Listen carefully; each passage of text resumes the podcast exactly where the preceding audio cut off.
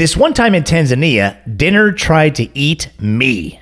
Jessica and I were finally taking that trip of a lifetime an African safari. If you haven't checked recently, this has nothing to do with a Johnny Weissmuller flick. These days, your average tent essentially has solid walls, great lighting, Wi Fi, working plumbing, outdoor showers with a view of other naked animals, and lion savvy, spear armed Maasai warriors to walk you back and forth to the lodge for the day's activity. After our dusty wowing of thousands of impala, hundreds of zebras, dozens of giraffes, scores of elephants among sundry monkeys, birds, and wild dogs, we returned to dress for dinner. Off we were whisked to the lodge for a sundowner with some new British friends who almost expectedly likened American culture to the Jerry Springer show. Time for dinner, Reginald. We were escorted to a gently terraced hill overlooking the lake and served a glass of champagne as our order was taken. Then, as the sun disappeared and bread service began, it was followed by a swarm of mutant flying insects. These things were huge. I'm talking Jurassic Park kind of huge, and they wanted us, not the bread. Maasai spears had nothing on these freaks. Welts were acquired, some running occurred, and we,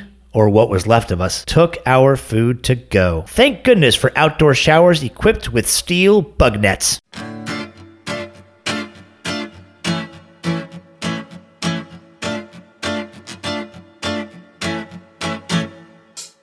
My name is Howie Southworth. I travel, I eat, I cook, and then I write fancy words about all of it. My cookbooks are loaded with wild stories and fabulous bites, and I've shared plenty of my own adventures. But now, I want to hear somebody else's for a change. Sauced in Translation is a timely podcast spanning the globe of food, spinning tales of lavish meals, and epic gastronomic failure. Join us for some well deserved armchair globetrotting. Let's get saucy.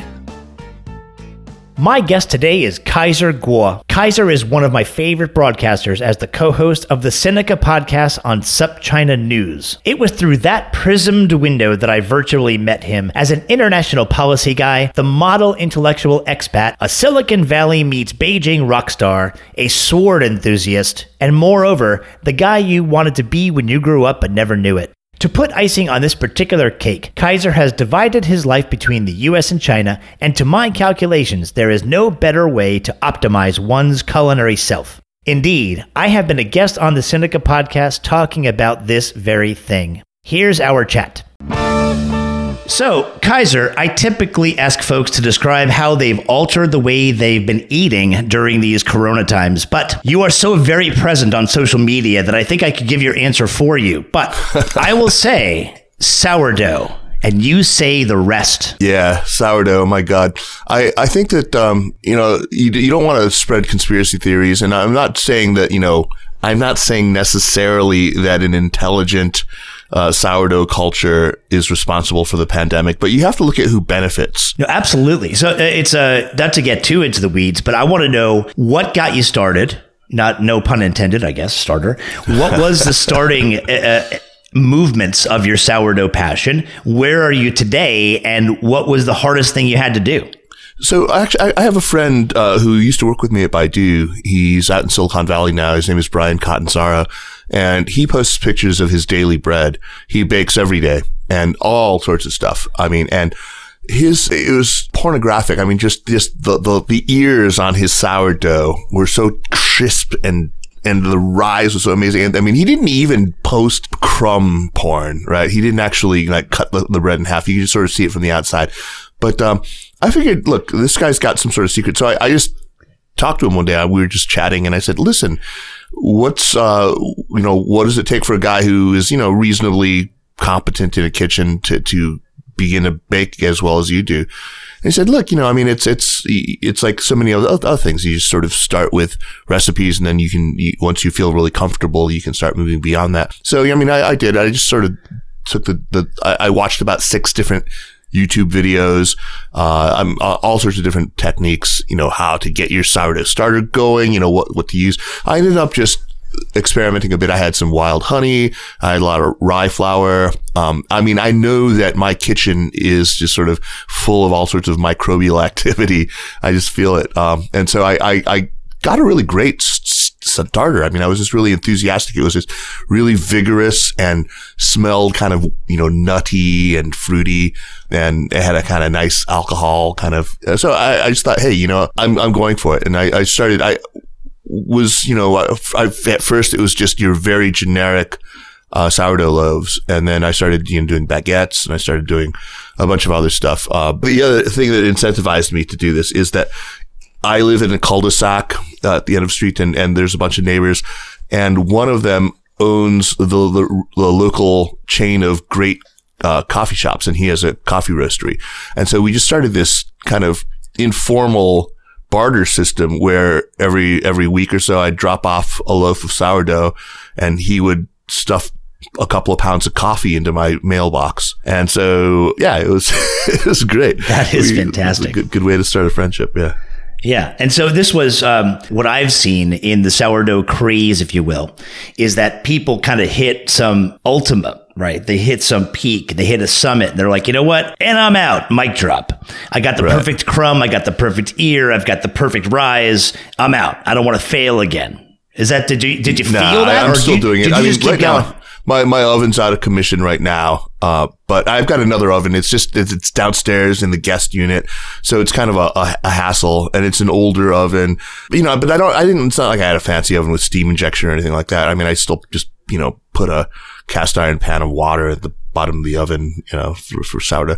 But so yeah, no, I still bake every couple of weeks. Um, Great. I, I still have a lot of demand. I mean, friends in the neighborhood say, "Hey, Kaiser, come on, you know, you're behind. Give me a loaf. I, I come on, you got to set me up, man."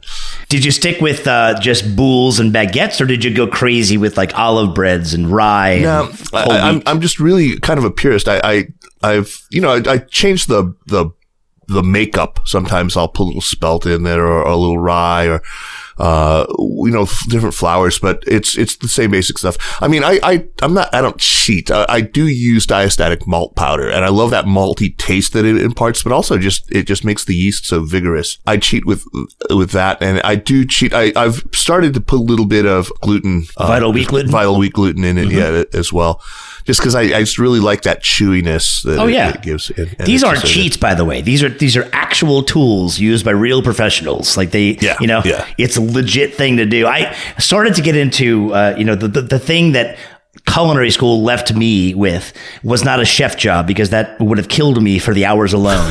but what I did walk away with was a passion for, for bread baking. What I did not walk away with was a love of high hydration doughs. And that's what uh, I felt people got really good at during this, this Corona time.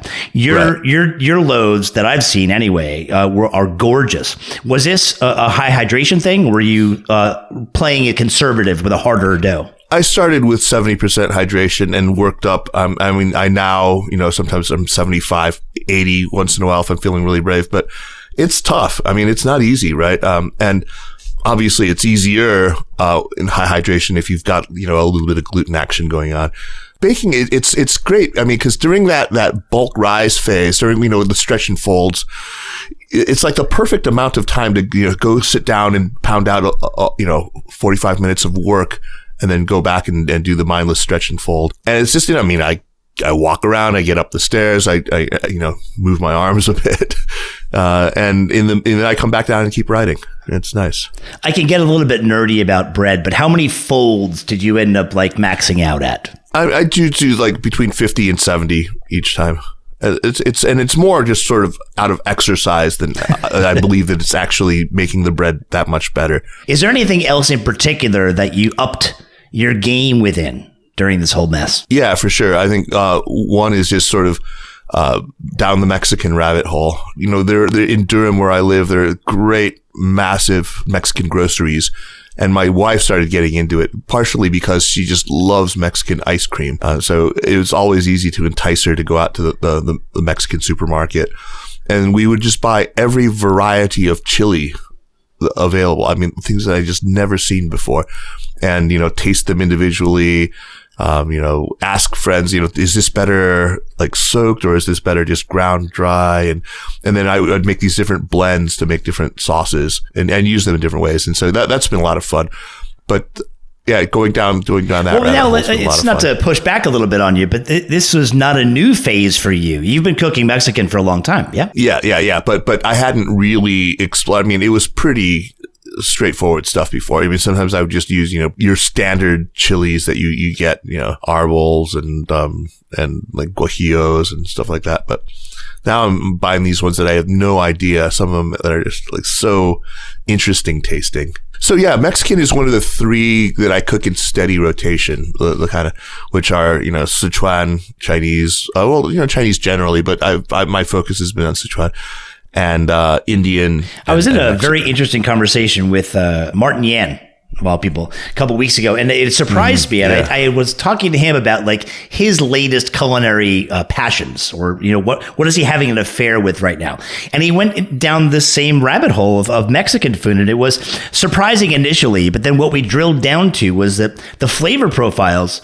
Not a whole lot different from some of the regional Chinese. I mean, you know, you've got your chilies, you've got your cumin, exactly. you've got your love of cilantro and love of scallions, and, and there's a lot of uh, uh, That's right. there's a lot of alliums going on. There's a lot of hot going on. Uh, so, what did you? Where do you strike the difference, and what similarities have you found when you're cooking Mexican food versus cooking, say, Sichuan food? So the interesting thing is that I have cooked a lot of Mexican food in China when I lived in China, and and every time I would just never waste the opportunity to invite some Chinese friends over who had you know, perhaps never tried Mexican food before, and they were uniformly not just not just you know politely enthusiastic about it, but they were always you know, Yes. stuffing themselves absolutely full.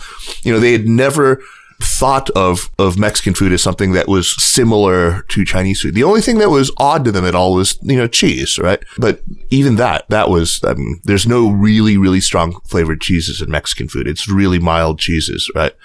Uh, so they, they loved it. I mean, they, they absolutely loved it. So I would start them off with really simple stuff, you know, just like, like what I'm making for dinner tonight, which is, you know, enchiladas, just, you know, uh, chicken and chili verde, take a bunch of chicken thighs and, or, you know, if they're, you know, in China, you don't get the boneless, skinless, right? So you get real chicken thighs and uh, a bunch of green chilies and, and tons of onions and cumin and, and oregano.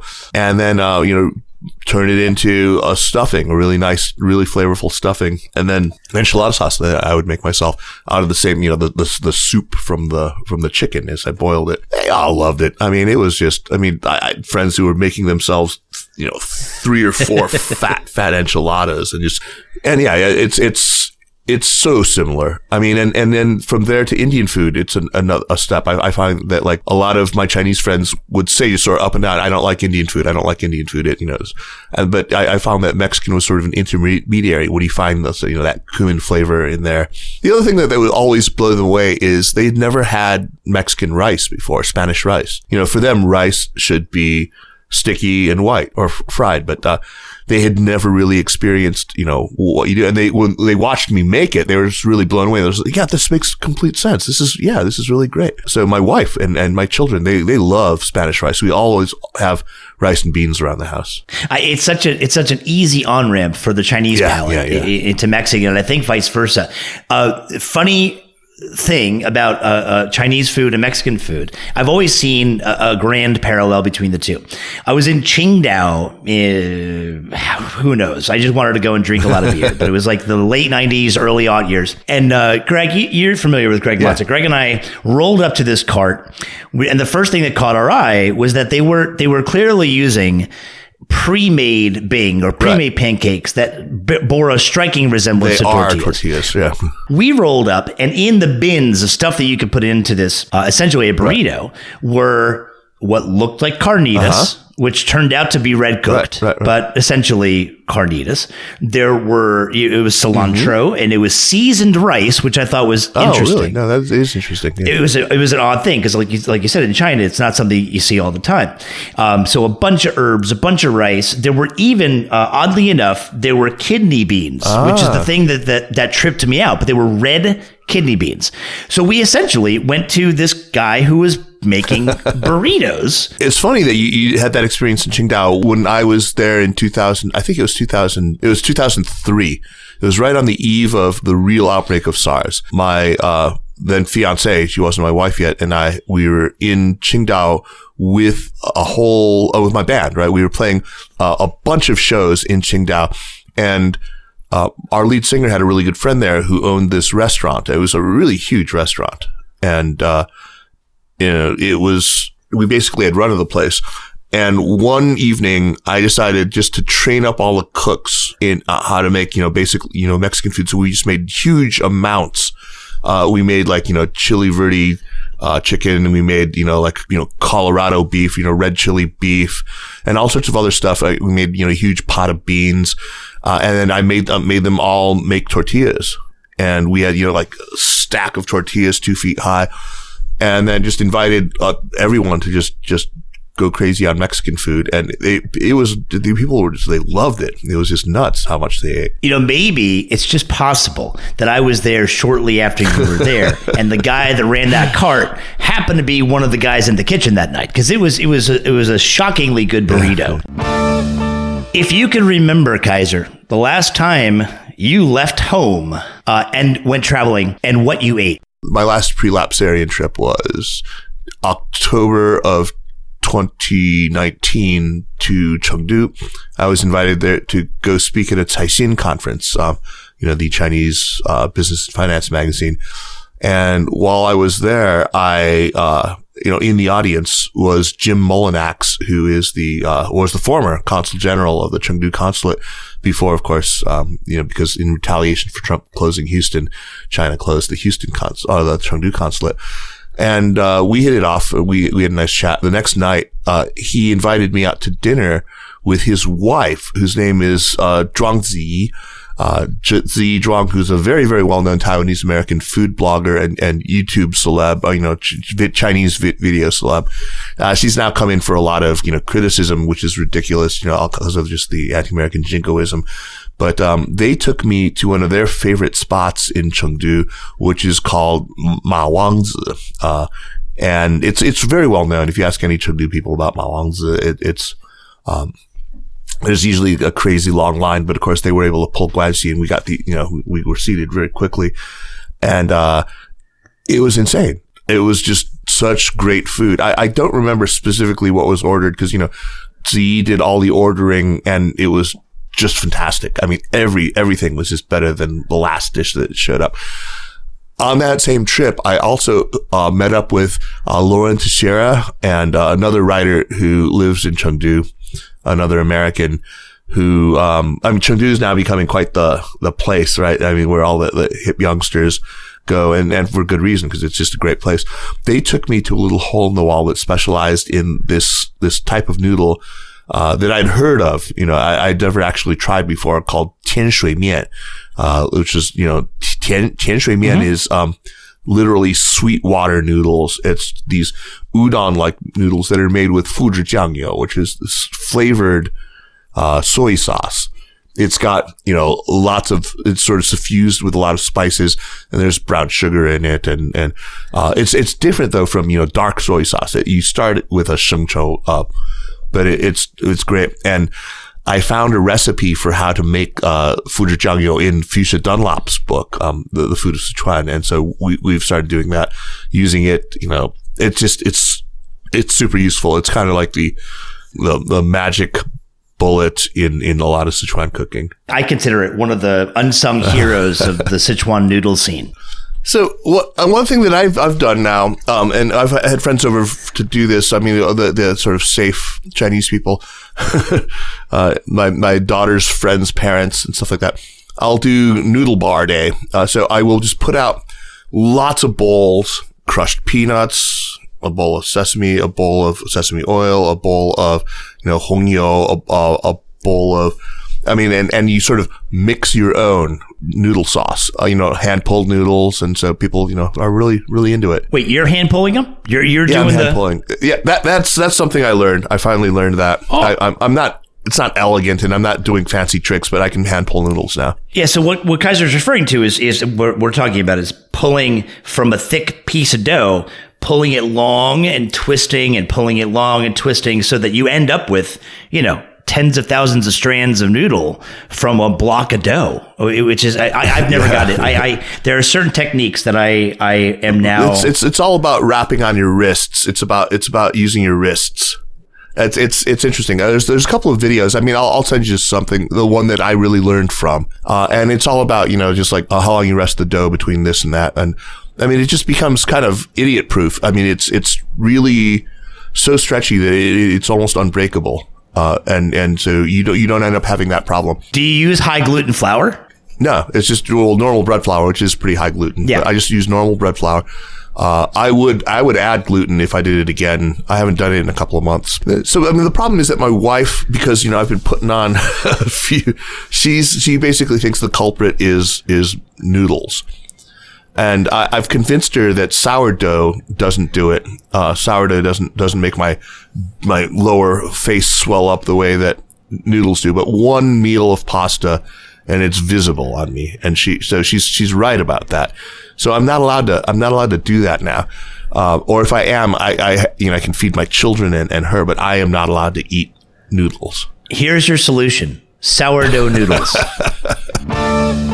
you know, I, am a big fan of uh, tomato and scrambled egg. Oh yeah, the, I the do that one. Fan um, I love it's a comfort dish for me. But uh, Chengdu and one particular noodle shop makes it uh, and then just tosses it into a bowl of noodles, and it's yeah, like the yeah, yeah. best breakfast in the world. Yeah, yeah, no, that's a thing. That's a, a, a normal thing. And, and, love it. Yeah, we do that all the time. Yeah.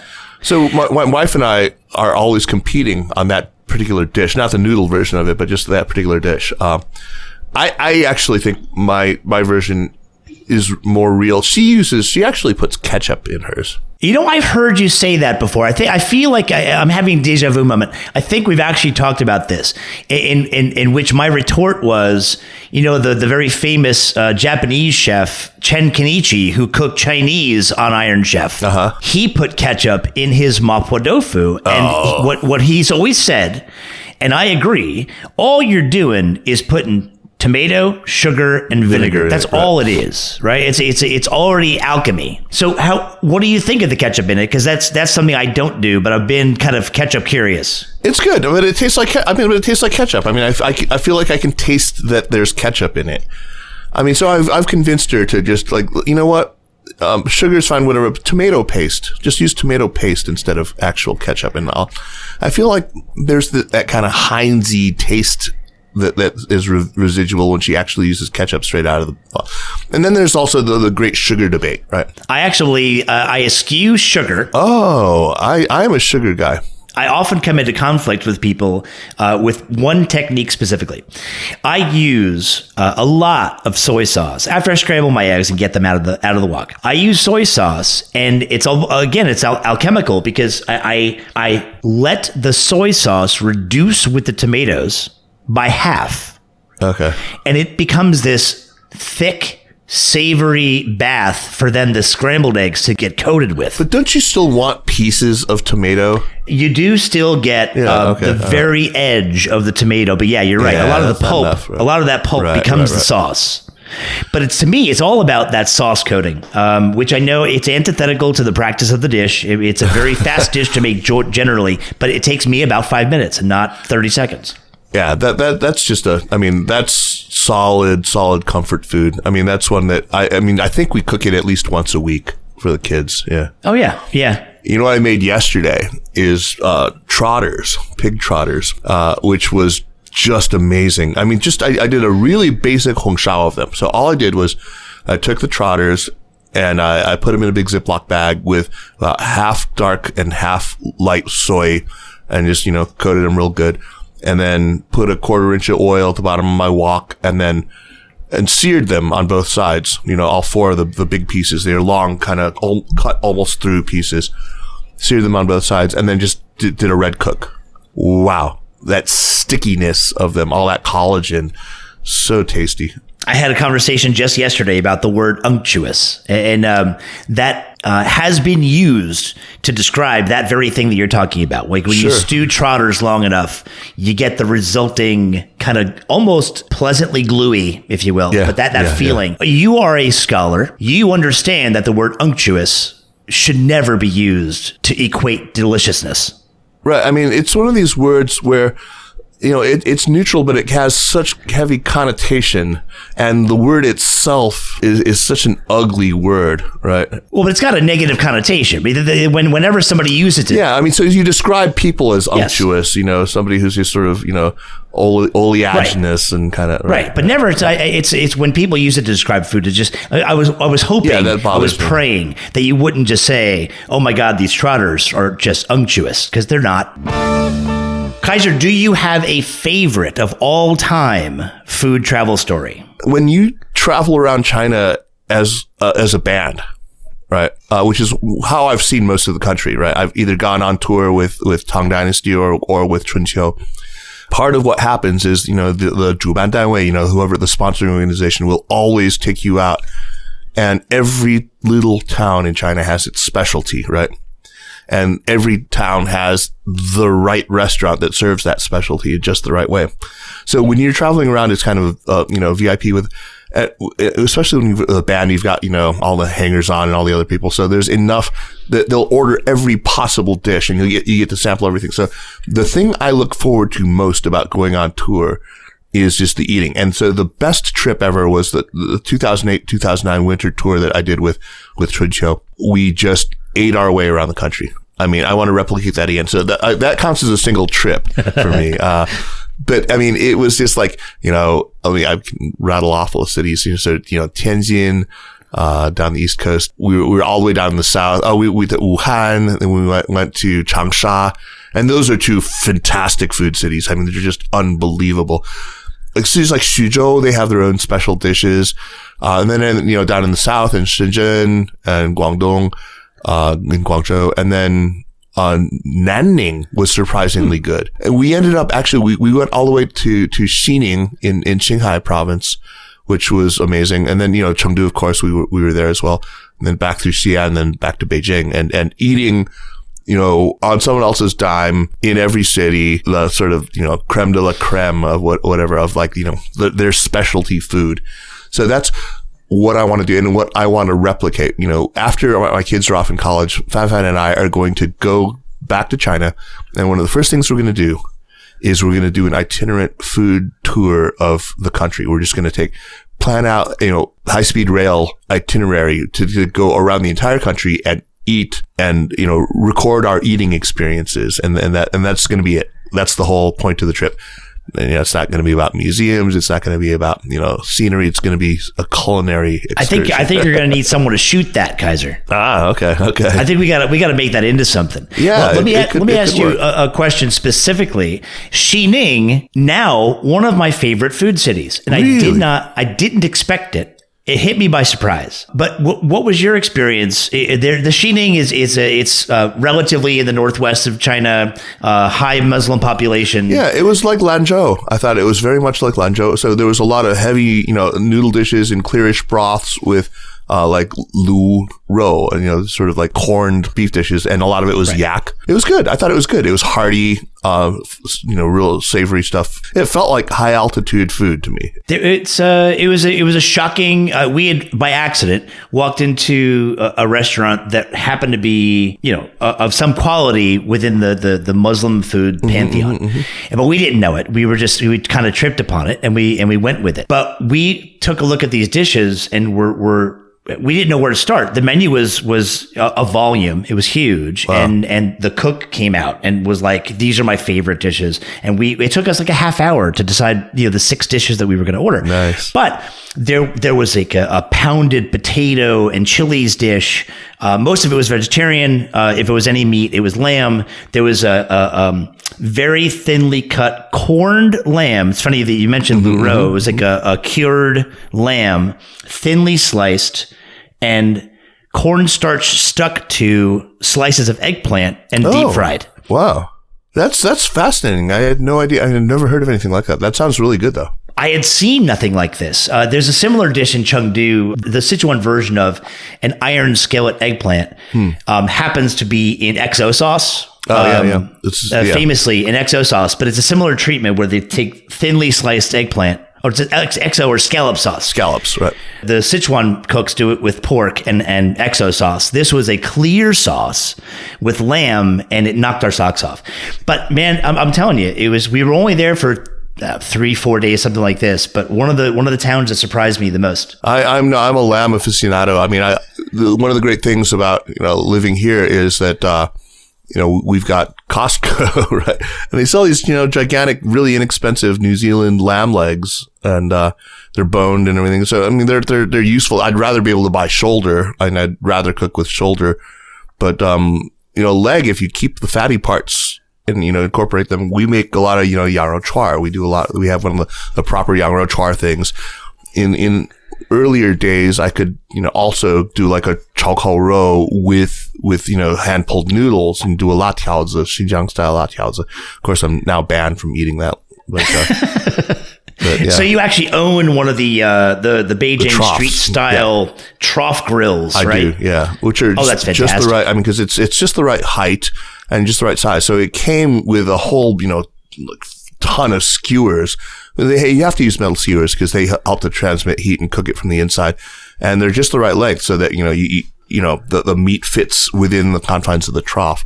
And now I kind of know, or, you know, the amount of, the right amount of charcoal to put in. And yeah, we're, we're, we're good. We just set that up right in front of our house and just torture the neighborhood with Do you do the fancy uh, dancing with the fire and No, the big no, no, sticks? no, and, no. Okay. the skewers co- are nice. They're, they're they're flat, so it, it's easy to sort of know when you know how they're turned over. Yeah, they're like little swords. So this journey that you took, uh, notably 2008, 2009 with, with uh, spring and autumn, I'm going to name a city. I want to know what specialty. Probably screw this up, but I'll try. Yeah, sure. Okay, well, let's start easy. Changsha, Hunan province. Yeah, well, that's Hong Shao Rou. I mean, the, the, the unbelievably good Hong Shao Rou. Or you know, you got it, there's a trick to that. I mean, you got to get it so that the the the fatty parts of them aren't aren't neat, right? They're the oil's been sort of cooked out of them. They still have kind of a, a structure to them. Yeah, it's it's just amazing. They're they're so good at that. Right, properly made pork belly is something that is really hard to replicate. Tianjin. I mean, I've had like a lot of the Tianjin special, like Goubuli baozi and stuff like that, but T- Tianjin, I don't feel like it's that different from Beijing. It's not. I mean, I don't, I don't feel like it. Yeah, it's it's the same food basically. Uh, I hate to go too far south, but did you guys go to Guangzhou? we did, we did. Guangzhou food is, is so familiar to most Americans. I mean, it, it, it yeah. So yeah, we did have dim sum, right? I mean, you, you do that. I mean, I, the thing that I love, and I, it's stupid, but I mean, and now I know how to make this all the time, but what I was craving when we got there and what I satisfied my, my need for, and this is really more a Hong Kong thing than a Guangzhou thing, is just, you know, your good old uh, barbecued pork, you know, cha shao, served on a bed of jasmine rice with that sort of honey sauce. Yeah. Uh, Okay. Uh, let's go back up north and go to Xi'an. So Xi'an, I mean, the, the thing they eat there, obviously, uh, is yangrou pao mo, and that is unbelievably tasty. So I don't know, it- it's not a familiar dish to a lot of people, but um, it's one of these things that rewards patience. So what they do is you, you you're given these two, usually two, uh, maybe seven inch in diameter, hard biscuit like things, and you you pinch off little pieces into little dumpling bits like you would in sort of Eastern Europe, and you're supposed to do them quite small and you fill half your bowl with that. And then they come and they give you this super savory mutton broth. Uh, that has lots of cilantro, lots of, uh, it- it's got, you know, glass noodles in it, you know, um, mung bean noodles or whatever. And, uh, you know, lots of slices of mutton, really garlicky, really deeply flavored. And it, it's, I don't know how to e- explain why it's good, but you, you have to eat it with preserved garlic, like, you know, that, that kind of sweet, sour preserved garlic, little, little nibble of that, and then a spoon of the yangrou paomo, and it's heaven. It's absolute heaven. It's one of the more shocking things that when you when you tell someone who has not traveled around China or eaten in China that you know sometimes you get pickled garlic you know on the table and you're supposed to take that that dent of uh, that tooth of of garlic and just chew on it. It's it's a, it's a, it's antithetical to a lot of Western thinking about like what you actually spice things with. But I, I will say that the most entertaining thing about uh, the, this lamb and bread soup uh, in Xi'an is that most places that you go to will issue you a little, uh, it's like a, a clip with a number on it they put on your bowl because after you're done picking your bread Right. into pea sized little bits, they don't want to get anybody's bits mixed up with anybody else's bits of bread that you've now manhandled. So they clip a number onto your bowl and then they bring it so that they know exactly who ripped up this bread. But yeah, one of the more unique, uh, that and tomato and egg are among like a dozen dishes that I really wish um, American Chinese restaurants would do more of. Yeah, yeah, that cannot be hard. It's not. I mean, I, I actually, I'm probably gonna, I'm gonna try to do that. I can make them more easily. I, I've, I've made shaobing. I've made a lot of Chinese bready things. Yes. I mean, I, I- I made a successful, um, like sesame shaobing not, not too long Well, ago. mo bread's not far from it. I mean, it's it's No, it's, it's- the same it's rolling technique, but you know, Yeah. it's because of its uses. Mo bread, even the best more bread, is is a, it's a pretty toothsome affair. It's like the Tianmen Shui noodles. Yeah, it's yeah, a it's a harder bread. Yeah, yeah, yeah. I mean, it's it's it's really rough. I mean, it's it seems like you know bread from another age. It's it's it's unrefined. It, it, it, there's no substitute for it. Like if you make like a uh, roujiamo, which is another thing that we absolutely love. You take you know fatty red cooked pork, uh, and then you chop it up with raw uh, green peppers and cilantro with plenty of the juice. So it's still kind of a juicy thing. You, you, you have these baked mo, which you slice like sort of like a pita and then stuff with this. And that's, that's one of those fabulous things. So when we're feeling lazy or we don't want to make them more, we use, uh, the naan bread you can buy at Costco, the Indian naan. I don't know. It's, it's weird. And, and we make sort of sandwiches with that and then slice them. Huh. So, and we make, you know, yang uh, not yang rou palm, we make, um, you know, roujiamo with, with those. Right. And it's delicious. It's absolutely delicious. Often misnamed in on English menus as the oh god, it bothers me so much. The Chinese, Chinese hamburger. Right, right, right. It's it's the opposite. I mean, it's it's a Chinese pulled pork sandwich. If anything, it's Yeah, it's yeah, like yeah, a it's Chinese pulled pork Yeah, sandwich. Exactly, and then it's such a delicious. I, I think the replacement of naan makes it a different animal, but that sounds delicious. We make uh, we is. make um, so yeah, you know, olive oil just just you know in a pan with with the naan just on on both sides, so it's crispy on the outside. It's delicious. It's it's really really. we good. have a recipe for uh, yang rou paomo in the street food book, and I, I think Ah, I yeah. think it's a fairly, except for the fact that a lot of these in Xi'an that specialize in it, they actually have a mother broth that's been cooking for decades. a hundred years. Uh, right, exactly. So you're never Right, ever right, going to right. get, you're not going to replicate that at home, but you could get you, Yeah. cooking lamb broth the right way. You can get fairly close. Yeah. Um, okay, one more place, and then I'll knock off this silly game of mine. Let's go directly to the center of the problem, Wuhan. Okay. What? Mian, obviously, but there's a lot of other dishes that I love there. So one of the, the dishes that I crave whenever I'm in Hubei is it's it's just the most. There's an expression in Chinese, xia fan, which just means it just sends the rice down. Just diced, preserved long beans with, you know, stir fried with ground pork.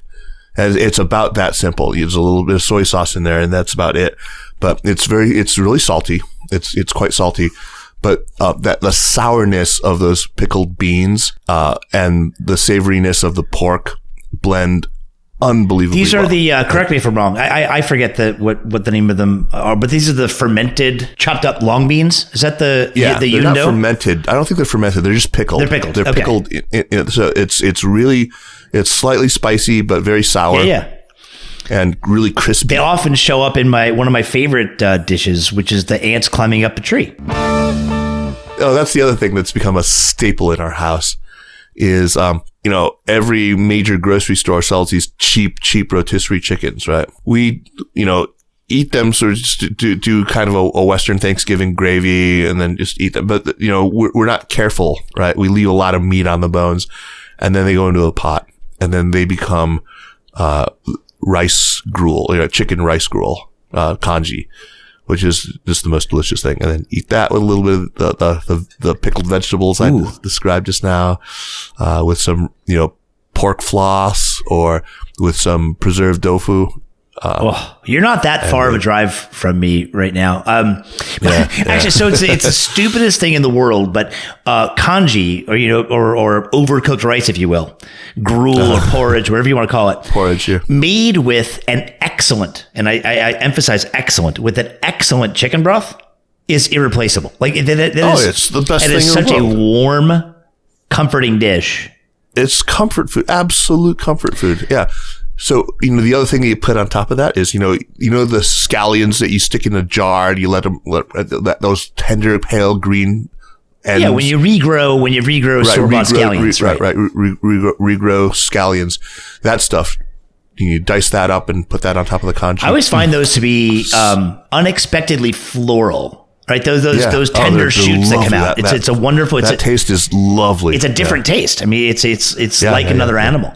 Um, oh God, I could talk about congee for a long time. I didn't realize that it's a it's a really fascinating concept itself. But I, I- we were in Suzhou, not Suzhou. We were uh, on Xishan Island of all places, in the middle of uh, Taihu, uh, Oh, yeah. outside of Suzhou.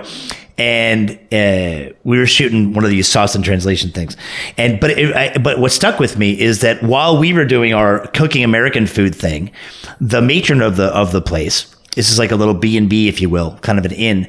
She was making for the six hours of that we were shooting. She was making a single pot meal for us, and it was nothing more than a whole chicken, a bunch of scallions, water, and salt. And that changed my perspective on chicken broth forever. And it's I still do it today. If if if something is on my stove, it's a chicken in a pot because if you just put a fire on the lowest possible setting and you're thinking uh, why I'm I'm putting a cold chicken into cold water, but after 6 hours the bird has fallen apart.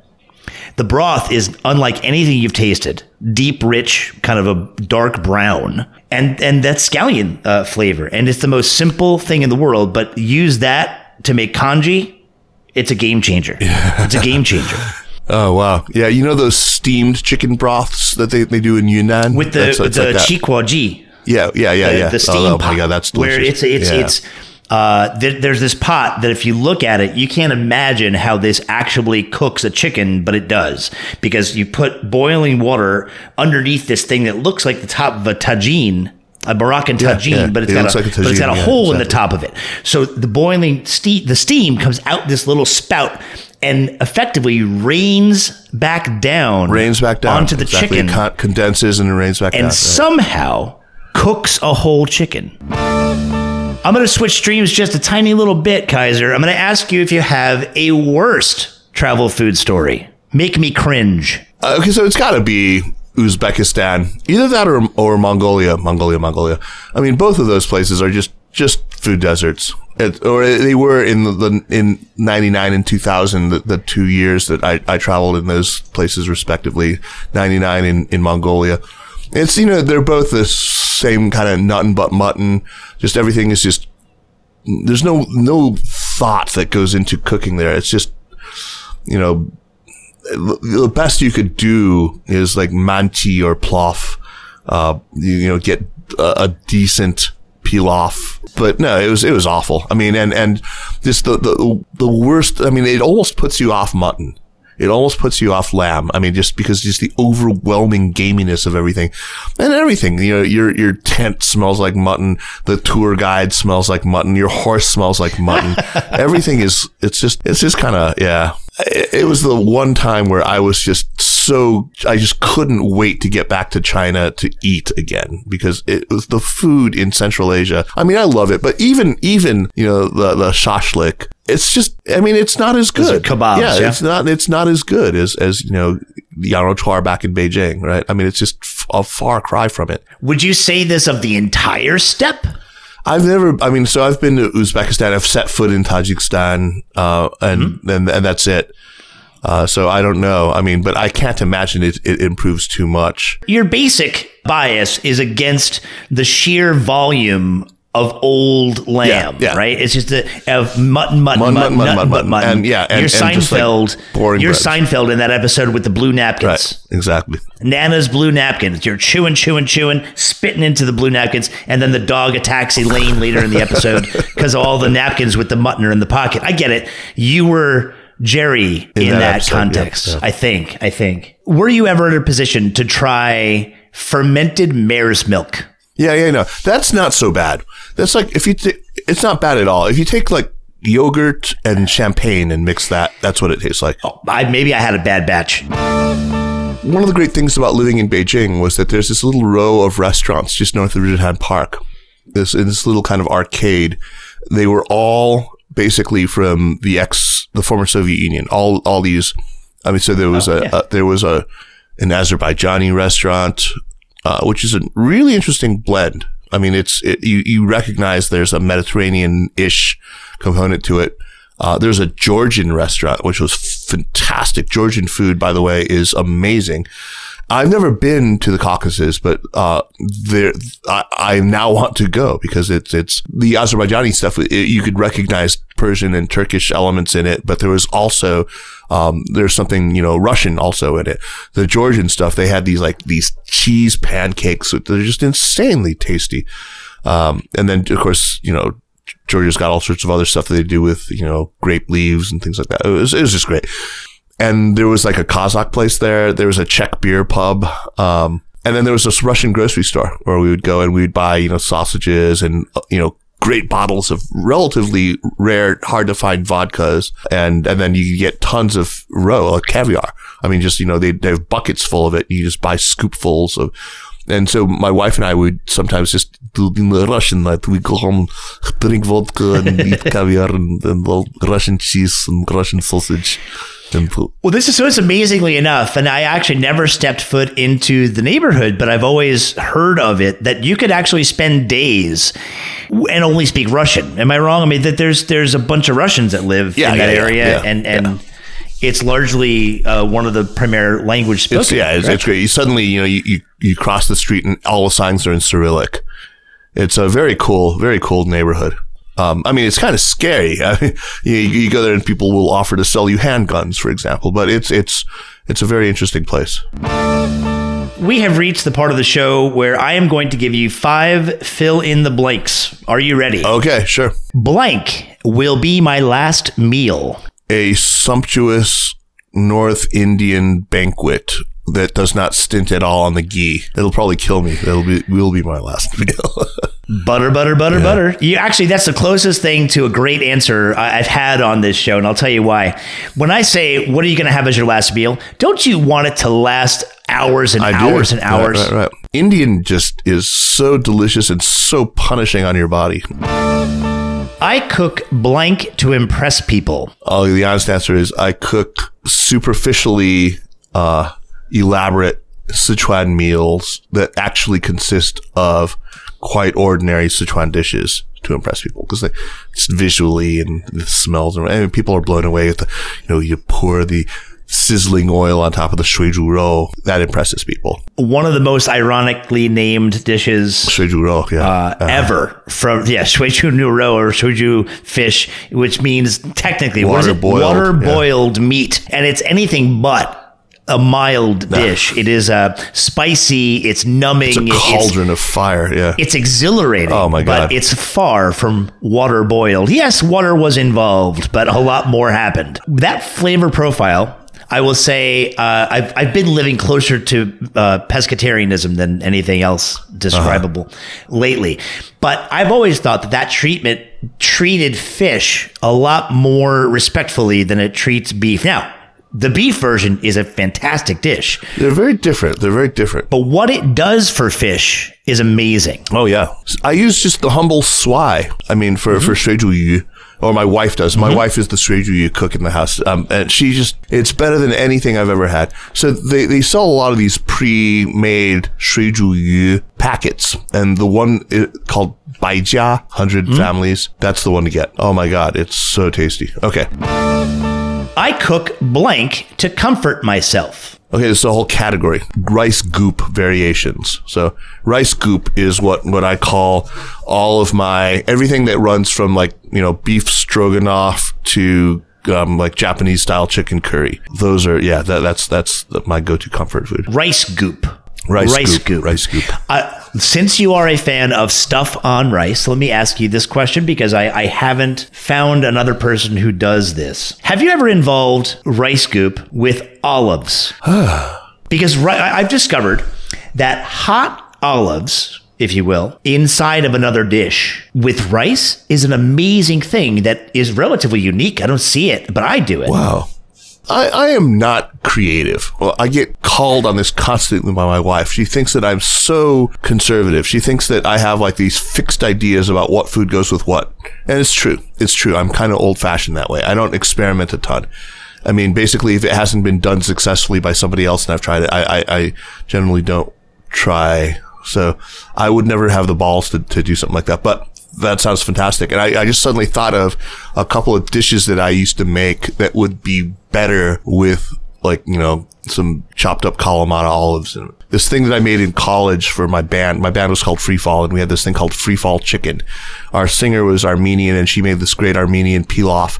And so it was this, this creamy, uh, chicken dish uh, that had a lot of paprika in it and uh, it had cognac in it. That was like one of the Ooh. It had a real like alcohol profile, but I, I was thinking olives would be really good in that. Yeah, anything that needs to be punched up. I, I I, made a, a really interesting. I think I invented this dish, but in the in our Dutch oven book, it was called. I called it the Mexiterranean mess, and it was literally a, a, like a bunch of Mexican stuff, chilies, black beans, and a bunch of Mediterranean stuff like uh, parsley and olives, and and it was it was truly like a combination between wow. the two. It didn't make any culinary sense, right. but it was delicious, and that's all that matters. If I made this for you, I, I, would hope that you would induct it into your rice goop genre. I would erase blank from the food world. Oh, I, I think I have a good answer for this. Chaogan.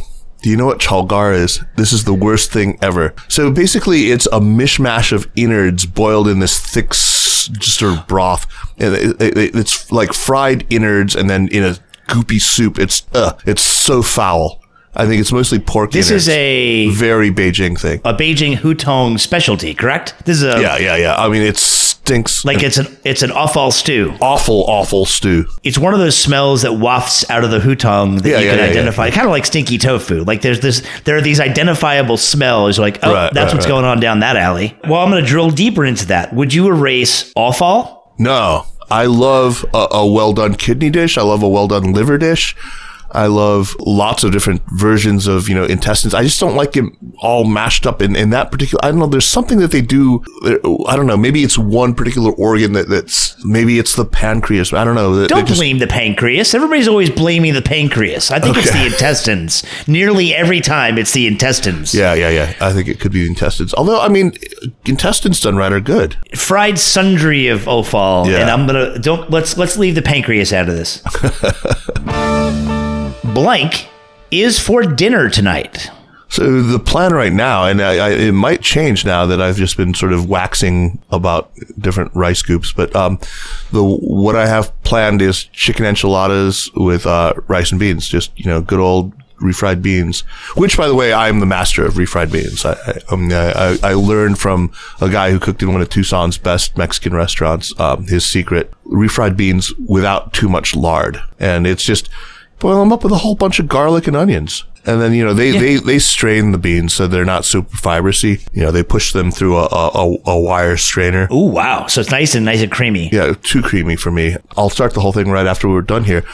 Just with the chicken and that broth goes into into the beans, it goes into the rice, it goes into everything else. I mean, it goes into the enchilada sauce. That's that's that's really important. Is this one of those applications for the rotisserie chicken that you talked about? No, no, no. This will just be uh, chicken thighs, and so it'll be a, you know a ton of of Anaheim peppers, uh, just sort of chopped up, and then a, a big old onion and then, you know, a couple of packages of, of Costco chicken thighs and then a good scoop of, of cilantro. I'll probably put some dried red peppers in there as well. But the, so that broth goes into the rice, goes into the beans, uh, and I make enchilada sauce out of that. And the enchilada sauce, I use a medley of ground peppers that you know that I've got, and it tastes really really, really, tasty. Yeah, it'll be really good. And your rice, you said you cook it with the chicken broth, right? That's, yeah, that's chicken, the... chicken broth. So you know, I just I'll, I'll just use you know jasmine rice, and I'll fry it first with you know so so oil and a lot of uh, red chili powder. You know, again, I'll use my, my that same medley, uh, and then some chopped green pepper and some chopped onion. And then after it's coated nicely, then I just put it back in the rice cooker and cook it on you know the jasmine setting. It uh. turns out fluffy and, and tasty. A little salt in there as well, of course. And you almost exclusively jasmine, or do no, no, you, no, mention no, no, your no, love? no. So here's my, my, my like Chinese food rice recommendation is called Fulinmen. And it's a, a northeastern rice. It's grown in that black soil, uh, with that long growing season. You know, the, the, it's a short season, but long, long days. Uh, and, and that seems to be wh- why the Dongbei rice is so darn good. You can buy it. It's about 20 bucks for a five kilogram bag. So it's, it's, it's cheap. It's not cheap. It's expensive. It comes Yeah. in these vacuum sealed kind of rectangular green things. You can get it at, at the good groceries. It's, you know, imported from China. And then if you can't get that, the, the best way to go is the good Korean rice, like Rhee, R-H-E-E, or, mm-hmm. or snow. The good big bags of, of the Korean rice are, are good. Generally, when it comes to Asian rice, you get what you pay for.